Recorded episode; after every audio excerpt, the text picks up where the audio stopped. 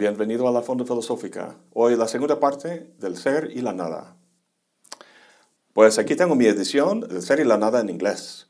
Es un gran tomo, no solamente por sus ideas filosóficas, sino también por sus dimensiones físicas. 628 páginas en esta edición y en la versión española unos 648. Por cierto, antes de seguir, vamos a leer la edición de la editorial Losada, traducida por Juan Valmar. Pues lo impresionante es que Sartre tardó menos de dos años en escribir este libro, tiempo en el que también escribió una novela, una obra de teatro, y en el que trabajaba de tiempo completo como maestro de una escuela. Y todo esto durante la Segunda Guerra Mundial. La próxima vez que te quejas de no tener tiempo para terminar tu tesis por el trabajo y otros menesteres, recuerda a Sartre. Bueno, en el primer video comentamos que Husserl y Heidegger influyen mucho en el argumento de este libro, cosa que vemos en primera instancia en el propio título, El ser y la nada, cuyo subtítulo es Ensayo de ontología fenomenológica.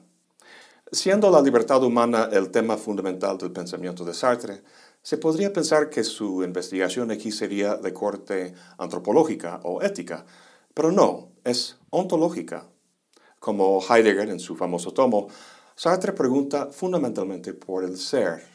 Con base en su clasificación del tipo de cosas que hay en el mundo, podrá llegar a su célebre tesis sobre la libertad humana. Es muy parecido a lo que hace Spinoza en la ética.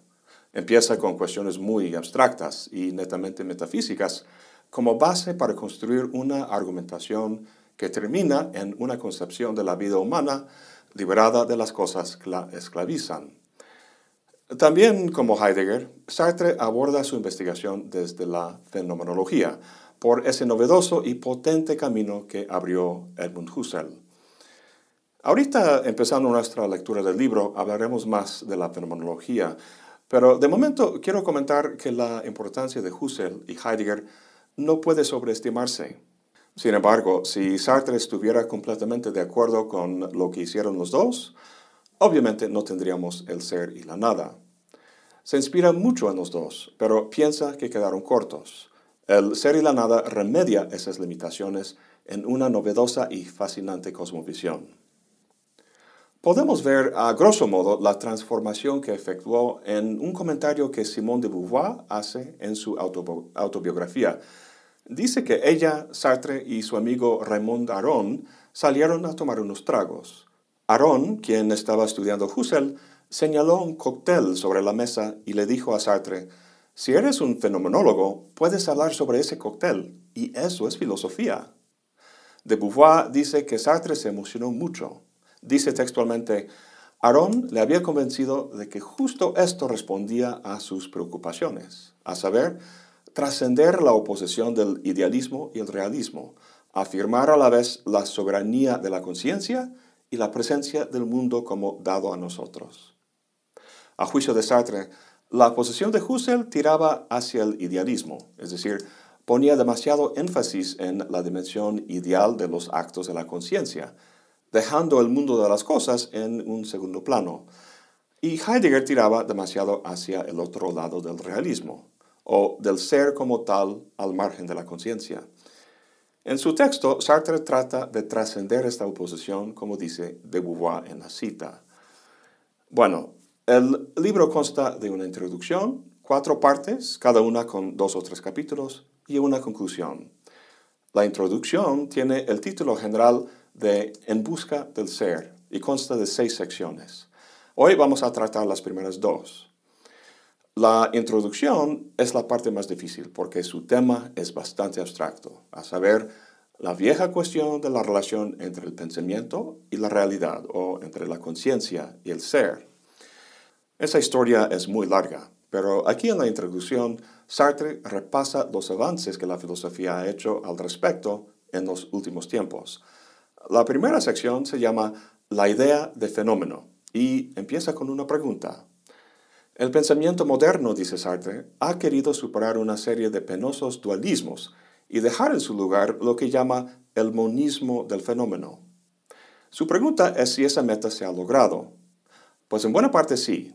Sartre habla de una serie de dualismos, interior, exterior, ser, apariencia, potencia, acto y esencia, apariencia. Todos tienen en común la idea de que lo que vemos en la cosa, en el existente, no es más que una apariencia, una capa exterior que oculta lo que realmente la cosa es, su ser, su esencia. Lo que la filosofía moderna ha mostrado, y aunque hay claros antecedentes en Nietzsche e incluso en Hegel, Sartre se refiere principalmente a la fenomenología de Husserl, lo que ha mostrado es que la apariencia basta. Lo que algo es se agota en el conjunto de sus apariencias o manifestaciones. Dice Sartre, la esencia de un existente no es ya una virtud enraizada en la profundidad de ese existente. Es la ley manifiesta que preside a la sucesión de sus apariciones. Es la razón de la serie. Esto trae como consecuencia que la esencia es sí misma una apariencia, no siendo más, dice Sartre, que la serie bien conexa de sus manifestaciones. Bien, para entender lo que está diciendo, tenemos que entender un poco el método fenomenológico de Husserl. La lema de Husserl es su Sachen selbst, a las cosas mismas. O sea, volver las cosas mismas al descubrirlas, literalmente. Es decir, quitarles todas las capas metafísicas con las que están cubiertas. Esto se hace mediante una cuidadosa descripción de cómo las cosas aparecen a la conciencia, con la finalidad última de intuir las estructuras esenciales de los actos de conciencia y de sus objetos correspondientes. Ahora bien, para Kant, semejante descripción puede ser interesante, pero no es filosófica. Llegamos a conocer las estructuras básicas de la conciencia no a través de una descripción de la experiencia, sino por una reflexión lógica sobre las posibles formas de juicio. Y en todo caso no nos lleva a las cosas mismas, sino simplemente a nuestras representaciones de ellas. Para Kant, la cosa en sí misma sería el neumeno, la cosa tal como es en sí misma, que nunca podemos conocer. Solo conocemos el fenómeno, que es esa cosa tal como la mente la conoce. El dualismo kantiano entre fenómeno y neumeno es uno de los penosos dualismos que Sartre dice que el pensamiento moderno ha superado al llegar al monismo del fenómeno. En el caso de la fenomenología de Husserl, ese monismo se da debido a una característica muy importante de su manera de entender la conciencia, a saber, su intencionalidad. La conciencia, el cogito, no es algo en sí mismo que a veces puede atender a objetos y a veces no como una linterna que puede prenderse y apagarse. La conciencia es siempre conciencia de algo. Estar consciente es estar siempre atento a algo, atendiendo a algo, en una relación intencional. Esas tres palabras vienen de la raíz latina intensio, que conota estar extendido o estirado hacia. Así que la descripción fenomenológica sí alcanza la cosa misma, el ser, porque debido a su propia naturaleza no puede estar desligada de ella. Eliminar la relación significaría eliminar la conciencia. En esta primera sección de la introducción, Sartre dice que la realidad de la cosa ha sido sustituida por la objetividad del fenómeno. Esto hace referencia a lo que Husserl llama la reducción fenomenológica o epogé, lo cual pone entre paréntesis la cuestión de la realidad existencial de lo que se describe, ya que el acto de ver un libro es una experiencia que puede ser analizada de manera filosóficamente fructífera, sea el libro percibido con los sentidos, imaginado o soñado. Su realidad física no es determinante. Además de esta reducción, hay otra, la reducción eidética, donde en la primera reducción se queda fuera cualquier consideración de la realidad del objeto, la finalidad de la segunda es depurar la descripción del fenómeno para que quede fuera todo aspecto subjetivo.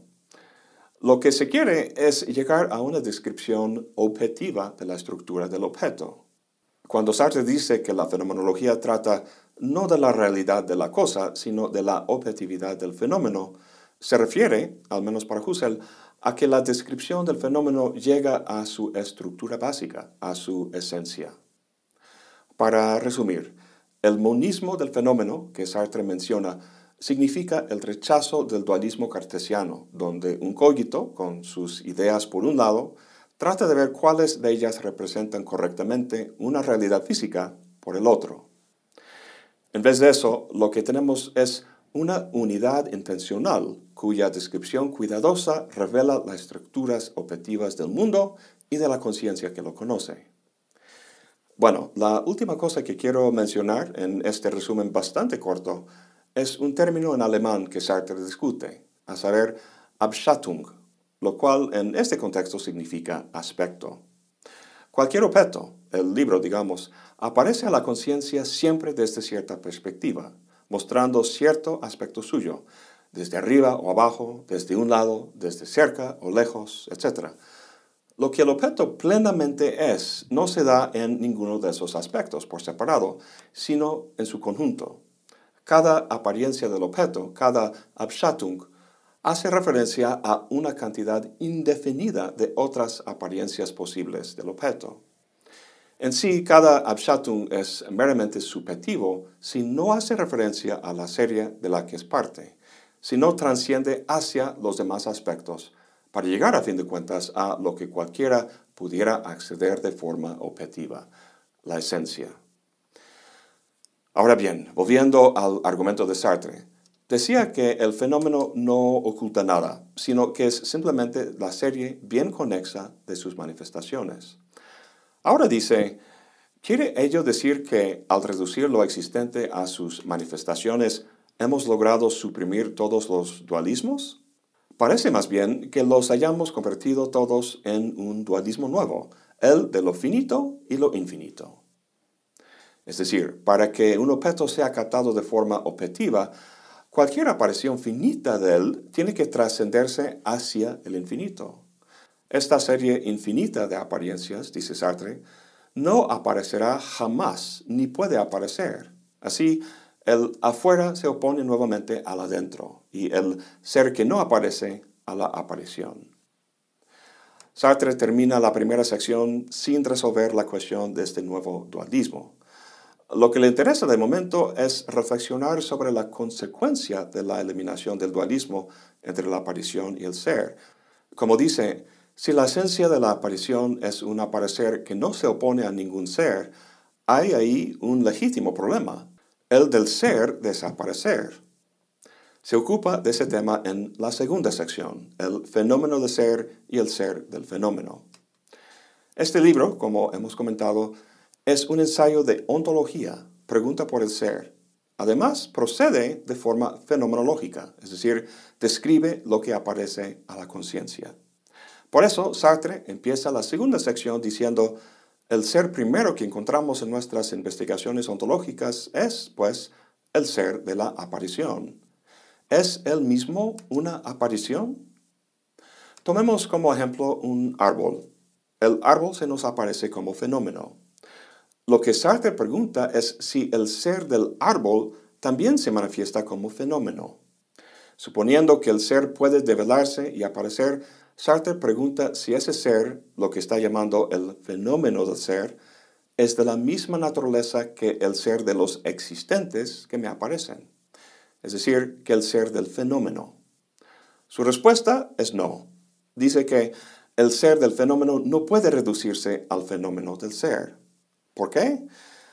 Pues en pocas palabras, porque los fenómenos están íntimamente relacionados con la conciencia, con contenidos mentales, con el conocimiento, mientras que el ser, para Sartre, es la bruta existencia.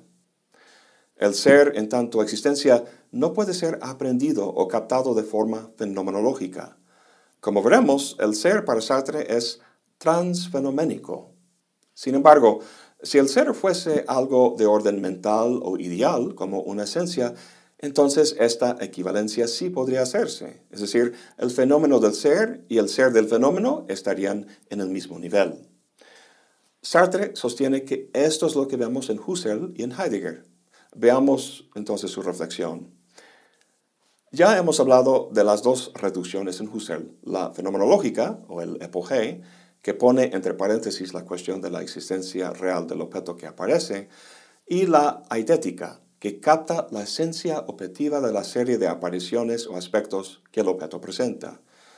Al conocer esa esencia, uno conoce la realidad del objeto en cuestión.